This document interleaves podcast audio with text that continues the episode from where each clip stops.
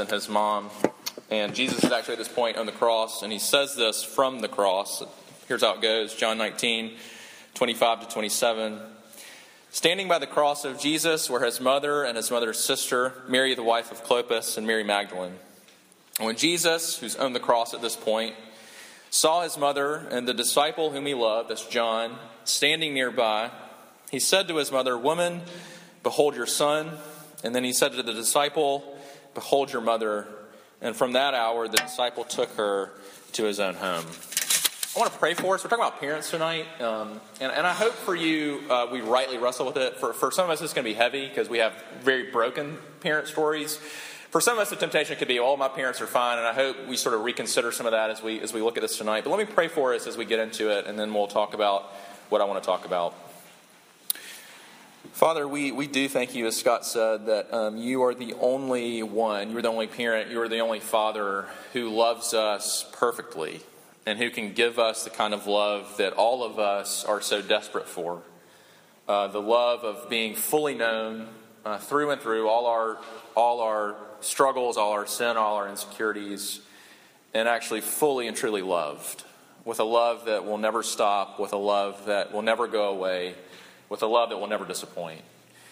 And Lord, I pray as we think about this commandment and, and how seriously you take this commandment and, and, and how seriously you take this relationship that we have, that you've given us between our father and our mother and us, that you would just give us grace.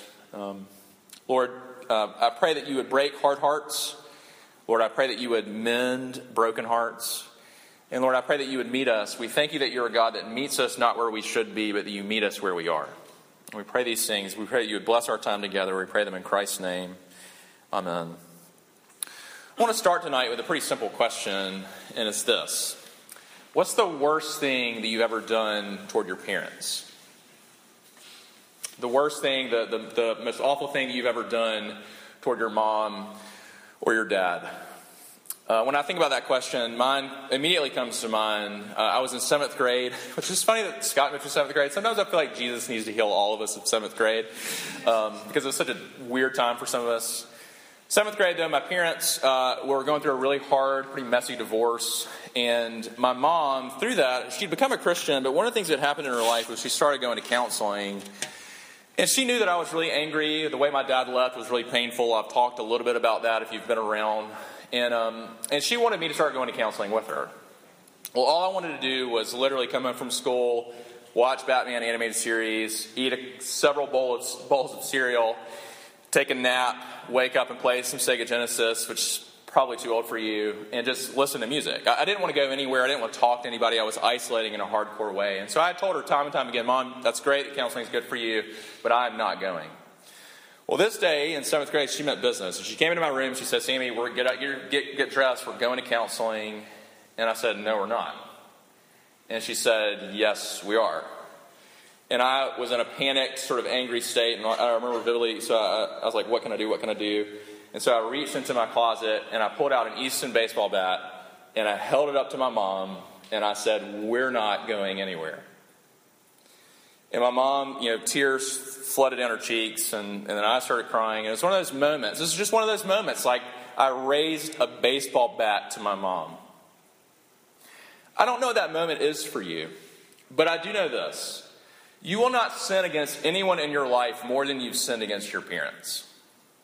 And when we come to think about this whole idea of the fifth commandment, one of the things you have to realize is that part of why this commandment is hard is because not only is that true, that from the moment you were born, you were sort of this ball of selfishness that really did believe, I've got four kids, so I know this well, that really do believe that your parents exist solely to serve you, and so all you're about is you're self absorbed, you're everything, every waking moment, you look at them as they're, they're, I'm the center of the world, they're sort of serving me, and you're manipulating them. But then the flip side, is there we can also say that no one is going to sin against you more in your life than your parents. Whether your parents are Christians or whether they're far from the Lord doesn't really matter because the, the amount of time in that relationship is so long. There's no one you're going to sin against more. There's no one who's going to sin more against you. So when we come to this commandment, what in the world do we do with it?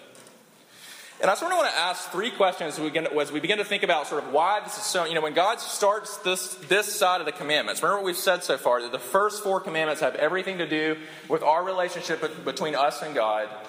And then the last six commandments have everything to do with our relationship with one another. Well, God starts it with the most fundamental relationship that we have is the relationship with your parents. It's a relationship that's near and dear to his heart. It's a relationship that is crucial in your life. Nothing is more crucial. And he's calling us to honor them. What does that mean? Three questions I want to ask as we sort of think about what does it mean to begin to honor your parents. Here's first, what does honoring your parents look like? Second, why is honoring your parents hard? And then lastly, how in the world can you begin to honor them in the way that Jesus, in the way that God wants you to? So, first, what honoring them looks like. Second, why is it hard? And then lastly, how can you begin to honor them in the ways that are in a way that's honoring to God? So, first thing with me for a second about what does it mean what honoring your parents looks like. Now, what's interesting, if you were to look at this commandment, the word that, that God uses uh, here is actually the Hebrew word kabod. And, and essentially, it's a word that means something like heavy or weighty. If you know the Bible at all, you know that scene in Isaiah 6 where Isaiah is in the temple and God fills the temple. And the only word you can use is there was a heaviness to the glory of God. And what that word means is something that is so sort of weighty Something that is so significant that there's no way you can actually ignore it, and there's actually no way you can just sort of push, push past it. It's something that's full of significance, it's full of meaning, and that's the word that God uses when He talks about how He wants us to relate to our parents. Is He wants us, there's something in us that He wants us to treat them with, another way we could say it is just super seriously. He wants us to approach relationship with not only with, with carefulness, that we're, we're, sort of listening, but there's also a sense he wants us to, uh, to approach that relationship as if it's incredibly, incredibly, incredibly important to him.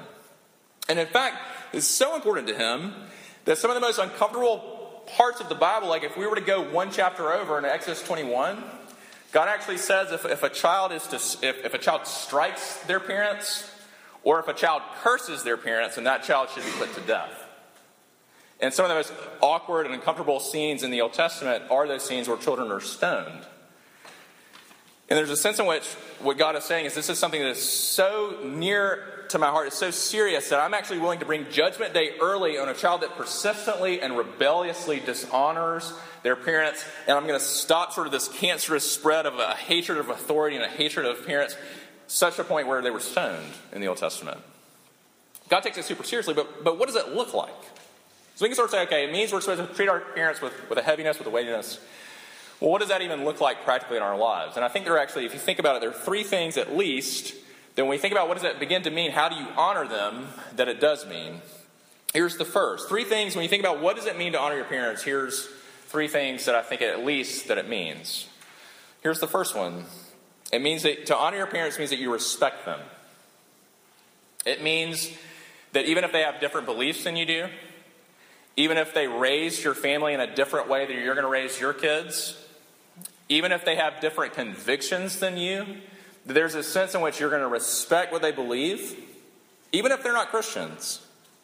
Like I remember one of the one of my worst um, in-law moments I was in seminary at the time, and my mother-in-law, who's, who's not at all a Christian, we were somehow we were at Cheesecake Factory in Charlotte, and we were like eating our desserts, and then the lighthearted conversation about abortion came out. I don't know how that happens at Cheesecake Factory, but it did. And there we were. I was newly married to my wife. This was one of my early interactions with my mother-in-law, and I've got pretty firm convictions about that that I think are very biblical. My mother-in-law has none of that. Didn't grow up in a Christian home. Very, very pro-choice. And I remember I did that thing where we were like kind of arguing about it, and she was like really passionate, and I was really passionate. And then it came time, the food came, and I was like going to say the blessing because I was in seminary. And I remember saying the blessing, but like praying against everything she believed. And one of those like sneaky, like, I can't say this to you, so I'm going to say this to Jesus, but it's really to you. You know how we do that because we suck as Christians sometimes. And I did that, and I remember I went home later that night, and I felt really convicted about it because I was like, I shouldn't, that's not the way to approach that. That as much as we may disagree, that was not a respectful way to handle that conversation. I literally called her and apologized to her, and that was really awkward too. There, yeah, I mean, but we had it. But all that to say, part of what it means to honor your parents is to, res- to respect them. To really say, okay, I'm going to work as hard as I can to see why you believe that, to see why. Part of what this means is This means you should watch those shows that your parents watched that you didn't actually know people watched. That means to respect them means that as differently as you might do your family, when you have your own family, you're going to go spend three to seven to ten awkward days where you sleep with your wife in your childhood bedroom. I can't tell you how awkward that is. And you're sort of like, I grew up here, and then we got married, and then we're sort of reliving the glory days of. Sometimes I like to say this is where the magic happened, and by magic I mean literal magic. Um, it's not true, but uh, neither of those are true. Neither kinds of magic happened in my bedroom, is what I'm trying to say. Just to bring that. Let's move on. So, first, respect. You respect your parents. But then, second, it means something more than respect. It means you actually listen to them. It means when you are looking for some kind of advice, you actually seek their advice. It means that you don't do that thing. Here's what I hate about you and me is we are so condescending toward our parents. You really think you know more than them. And they really have lived so much longer than you. There's a part of me like that wants to say, don't be condescending to your mom, who I can attest to this as a parent, who cleaned all of your throw up up and cleaned your diapers and cleaned your poop off of her walls. Don't condescend to her. Act like she has something important to say, even if at the end of the day you're not going to follow what they say. Even at the end of the day, you're going to not sort of, you know, you've still, you've got to make every effort to listen to what they're saying. The thing that I, that I keep thinking about here is, is you think you know more than your parents. That's why you have a hard time listening to them. A lot of you. Jesus actually did know more than his parents. Like, he was God. And not only did he know more, like, he was better. He was perfect. And yet, everything in him as a child is listening to them. He, follow, he follows his dad. He's a carpenter, follows his dad's trade, got his hands dirty with his father. There was a sense of that's part of what it looks like to not only to respect, but to listen and to take to heart, to at least process and take to heart what they have to say to you about your life. Part of this means, you know, don't marry someone that you haven't processed. That, that you know, would this person be, don't date or, or marry someone that might not be like honoring to your parents. And we could talk about the whole Christian, non Christian thing. We're going to talk about that in a second. But even if your parents aren't Christians, there's a sense in which they have, they have wisdom and they're your parents. But then, third, here's the, the third one that, that's going to make more sense as you get older is, is to care for them. You, you listen, you respect them, you listen to them, and you care for them. And what I think the image here is you have an open heart toward them. And part of that means now for you is you let them into your life. As painful as it is, you return their text message that sometimes you need a Rosetta Stone to understand. Uh, it means you call them back. I mean, I'm preaching to myself here too. It means you, you have an open heart toward your parents in a way where you really do sort of, you know, you want them to be part of your life, but you want to be part of their life. And especially as you get older, this is one of Jesus' main criticisms against the Pharisees was the Pharisees did that thing where they saved up a whole bunch of money that they said was for God, and when they said for God, they meant it was for their own cushy retirement, and they let their parents just, as they got older, just, you know, sort of shrivel and, and really struggle in financial difficulty instead of actually caring for their parents. And part of what Jesus is saying is that your responsibility as you get older is to care for them financially, physically, spiritually, emotionally, especially as they get older and you get older. But here's the question that I was thinking about that really hit my heart this week as I was preparing this is right now at this moment, do you treat your parents in a way that you'll be pleased if your kids treat you in the same way? Is the way you're treating your parents right now, would it be pleasing to you if your kids, when they're your age, when they're older, if they treated you the same way, would it be pleasing to you as a parent? And for a lot of us, we can say no. That we have not honored our parents in these ways. And why? That's the second thing I want to sort of ask is, is why is it hard? And I think it's hard for two reasons. It's hard on the one hand because uh, we're proud. It's hard on the, on the one hand because we're not only proud, but we're self absorbed. Uh, it's interesting that God, you know, it's interesting the way that the commandments work is God doesn't have to command parents to love their children, but He does have to command children to honor their parents. There's a sense in which you're a parent, there's something natural in you when you have a child, that you, there's a natural love that comes out of you. But when you're a child, there is not a natural honoring and love that flows out of you. There's a sense in which you are born proud and self absorbed. That's why we sang in Psalm 51. You know, I don't know if you could sing that wholeheartedly. I am evil, born in sin. No one knows that more than your parents. No one knows that you sort of actually think that you not only know more than them, but that you, you know, are sort of smarter than them, can, can approach things in ways that are wiser than them. The way that I keep thinking about it is I don't know if you watch Walking Dead or not, but one of the parts of that show that's really hard for me is Carl. Um, Carl's in the show. The show is essentially a, a zombie, not really an apocalypse, but they're living in zombie times. And Rick is the sheriff who's sort of leading this whole community, and Carl is his son. And you kind of get to watch Carl grow up, but Carl is the worst. Like every episode, I'm like, all right, let's let this be the episode where Carl like gets eaten by a zombie, and then like die. They shoot him in the head too, so we, we're done with that storyline. Like, I don't know if you saw the episode this season where Carl, uh, you know, his dad is, is seemingly dying, and Carl has that episode where he's like, I don't need my dad anymore. Like, I'm to go off and eat some pudding and, like, shoot some zombies and, like, to let my dad die because I'm a man now. And he's like 10. And everything in you wants to just, like, kill Carl yourself. Or maybe that's me, and I need counseling for my anger. But you're Carl, and I'm Carl. there's a sense in which, you know, God takes pride incredibly seriously. You know, he says in his word, God, you know, I oppose the proud, but give grace to the humble. And if you're not regularly inviting your parents' wisdom into your life, no matter how sort of ugh you think they are, there's something proud in you. And here's the thing is, is God can't use someone who's proud. Part of what God wants to do in you is grow deep humility in you. And I've never met a humble person that's still proud in their relationship toward their parents. I've never met a humble person that hasn't begun to understand part of what Scott was saying that, that I need to forgive my parents, but I also need my parents' forgiveness for being a proud, self absorbed, manipulative child. So, first, the first part why it's hard is, is, is we're born sort of proud and self absorbed. But here's the second part that I think that makes it so hard is that sometimes we forget that our parents are people. That our parents actually are nothing more than sinners just like us in need of the grace of the gospel. You know, Dan Allender is one of my favorite authors, and he's a counselor, and he has this book called How Children Raise Parents. And he's got this profound point that I think he says all of us are born asking two questions. And those two questions are this Am I loved, and can I get my own way? that all of us fundamentally are born asking those two questions Am I loved? And can I have my can I get my own way? And your parents are the are the ones who, who first and most fully answer those two questions. And so he goes through four types of parents, and it's fun to think about what kind of parents did you have. He says first there are the no no parents.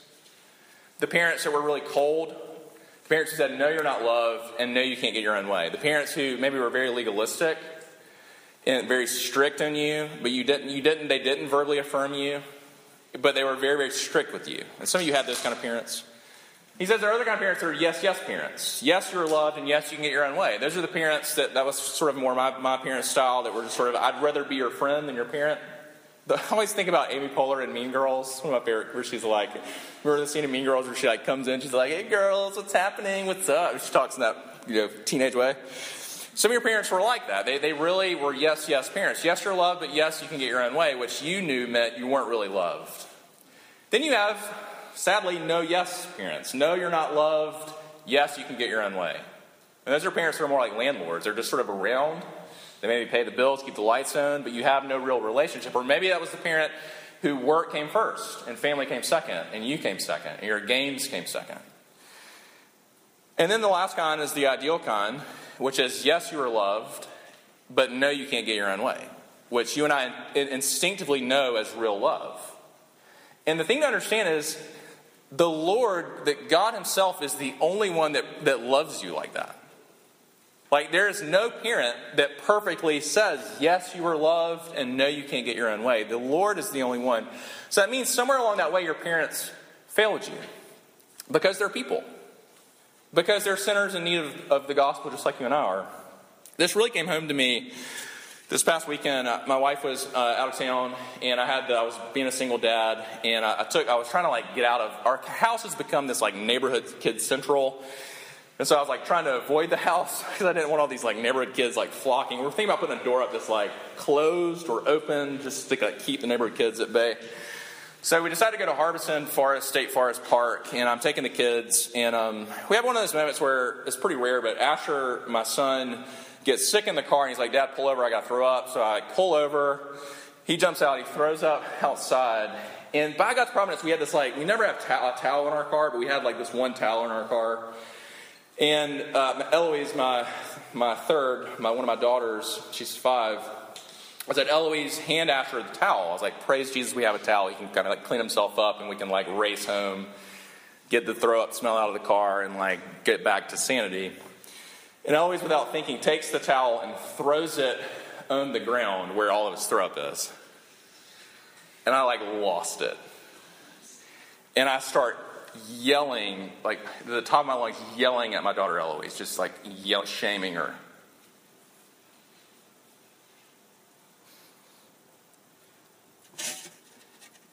And her, her face. It was like watching in slow motion what your sin does to your children. But you can't stop it. And you can't take it back. And you and I all live with that. We all live with what our parents have done, no matter how good they were. And more than what we, what we need, all I could do with her at that point is, is immediately ask for forgiveness and say, I should not have done that. That was really, really wrong of daddy. Will you please forgive me? And all she can do is, is forgive me, as much as a five year old understands forgiveness. Part of me wants to say, though, that if you want to really know how to honor your parents, forgive them. There's no better way for you to honor them than to forgive them. I understand that, that sometimes your parents can make choices. Sometimes your parents can do things that really do forfeit their right to be your parent. Sometimes parents leave. Sometimes parents do awful things, and it, they, it really does. There's a, a, godly sense in which forgiveness does not, the goal of forgiveness in, in, the Bible is reconciliation, but forgiveness does not always equal reconciliation this side of, of heaven and earth. I understand that. But I do understand that one of the most profound ways that when we think about this relationship that is often so broken, one of the most profound things that we can do to honor our parents is to forgive as Jesus has forgiven us. Is to say to them, even if they can never admit it to their death, that you hurt me, but I hurt Jesus. And instead of paying me back passive aggressively all of my life, Jesus looked at my hurt and he absorbed it and he forgave me. And I want to do the same for you. And, and, and, hopefully you have parents that are willing to do that with you as well. So, first, what honoring your parents looks like. Second, why honoring your parents is hard. But then, lastly, think with me a little bit well, how are we going to begin to, to be kids to, to be children, to be a son or to be a daughter that really can like joyfully honor and enter into a relationship with our parents no matter how good or bad they were. And I think the, the bad news is that, that you have and I have fallen short. If you're honest with yourself, you know you haven't been what you should be as a son or as a daughter. But the good news, and this is the, the best news that I have for you tonight, that, that really I think that, that you need and that I need, is that as bad of a child as you've been, as bad as a son and as bad as a daughter as you've been, the good news of the gospel is that God still wants you for his child. And that God has done everything in giving his child to make you his child. In giving his son to make you his sons and daughters. In, in giving his heart to bring you near to his heart. And that's why I wanted to read the, the John passage. Is, is Jesus, you know, we're, we're, in, we're in the Lent season and we're thinking about, we're getting closer to Easter. And, and I don't know if you've ever heard a, a series on the last words of the cross, but this is one of my very favorites. If you know the scene, we read it. The scene is basically this Jesus has, has been betrayed, he's been falsely tried, and he's on the cross. And at the scene of the cross is his mom and a couple of her sisters and friends, and, they're, and literally Mary, who is a widow at this point. point, and in this culture, to be a widow means like Joseph has died. Jesus, she's looking at her most faithful son die on the cross, and she knows that not only is it painful to watch her son die, you can't imagine that as a parent, but she also knows that watching Jesus die means she has no security for the future. That she really is going to be a widow. We don't know where the other brothers and sisters were at this point, but they obviously weren't there. And there's a sense in which she's watching Jesus, and, and, and she's not only in incredible pain about watching Jesus, but she's also incredibly pain about her future. Who's going to take care of her? Who's going to be there for her? And Jesus, in the most amazing sense, like one commentator says, this is the best sermon on the fifth commandment ever preached, and Jesus preaches it from the cross, and he preaches it. If you've read the passage, it's weird because he literally says two very short phrases. He says, Woman, that's your son. Friend, take her in. John, take her in. And the reason he's so short is literally his lungs have begun to collapse at this point. He's got shortness of breath, and he says these two things. But in the most amazing thing, he does, he does two incredible things. On the one hand, just practically, he honors his mom in an incredible way. If it's true of us that we're born self-absorbed and proud, here's Jesus as he's anything about he's anything but that. He's dying. A point in which how could you be more self-absorbed than when you're dying and yet he's thinking of others? He's thinking of his mom. And he's thinking about who's going to take care of my mom. And he says, I know who's going to take care of my mom. John is. And he provides for her from the cross. But then he's doing something much, much bigger, and he's doing it for us. Because not only is Jesus honoring his mom in the most incredible way, but Jesus is doing something much bigger. And what Jesus is doing in giving, in giving Mary and John to each other is he's creating a new family.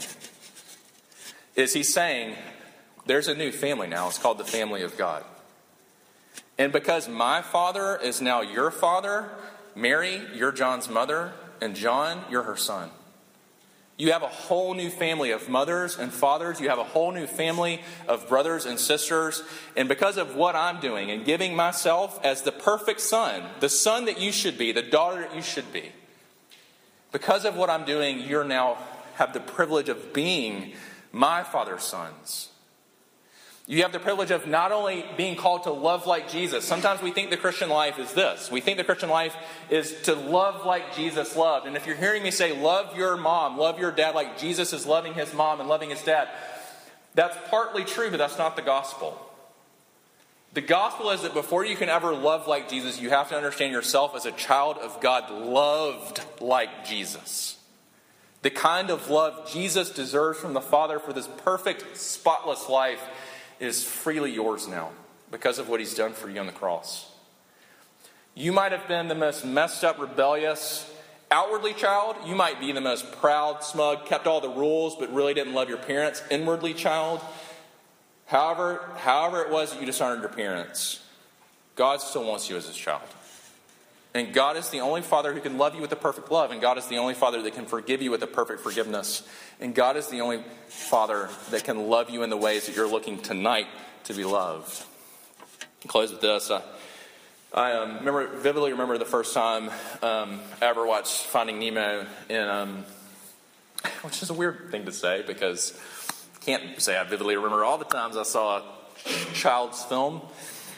But I was with my parents, and I mean, I was with my um, kids and we were watching it for the first time. And I remember vividly thinking as I was watching this sort of story and I was watching, you know, the dad go after Nemo. And I remember thinking, watching you know, this dad who, who, who swam the entire lengths of, like, there was nowhere he wouldn't swim, there was nowhere he wouldn't go. And I remember thinking to myself, literally crying as I'm watching it, thinking, I wish I had a dad like that.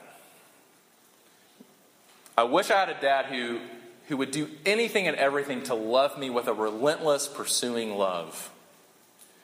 And I can remember almost being stopped in my tracks, and there are no voices, but you know sometimes the Lord just says things through His Word. And I remember him saying, Sammy, you do have a dad like that. And it's me.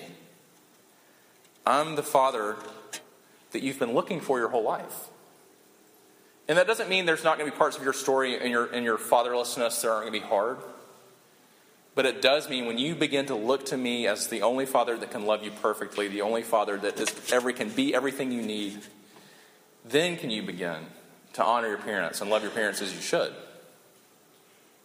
Let's pray together.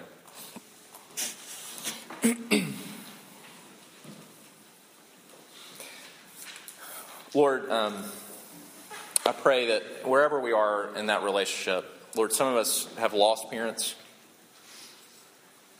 And there's just so hard, and we don't really know sometimes what you're doing in some of these hard, broken relationships and even lost relationships. And yet, Lord, I pray wherever we are, um, that you would meet us, that you would bring your grace into our story, that you would give us the courage to forgive, that you would give us the hope that our parents might one day become Christians, and that you would give us the wisdom to even know how to begin to honor them in a way that's honoring to you. Lord, we ask these things in Christ's name. Amen.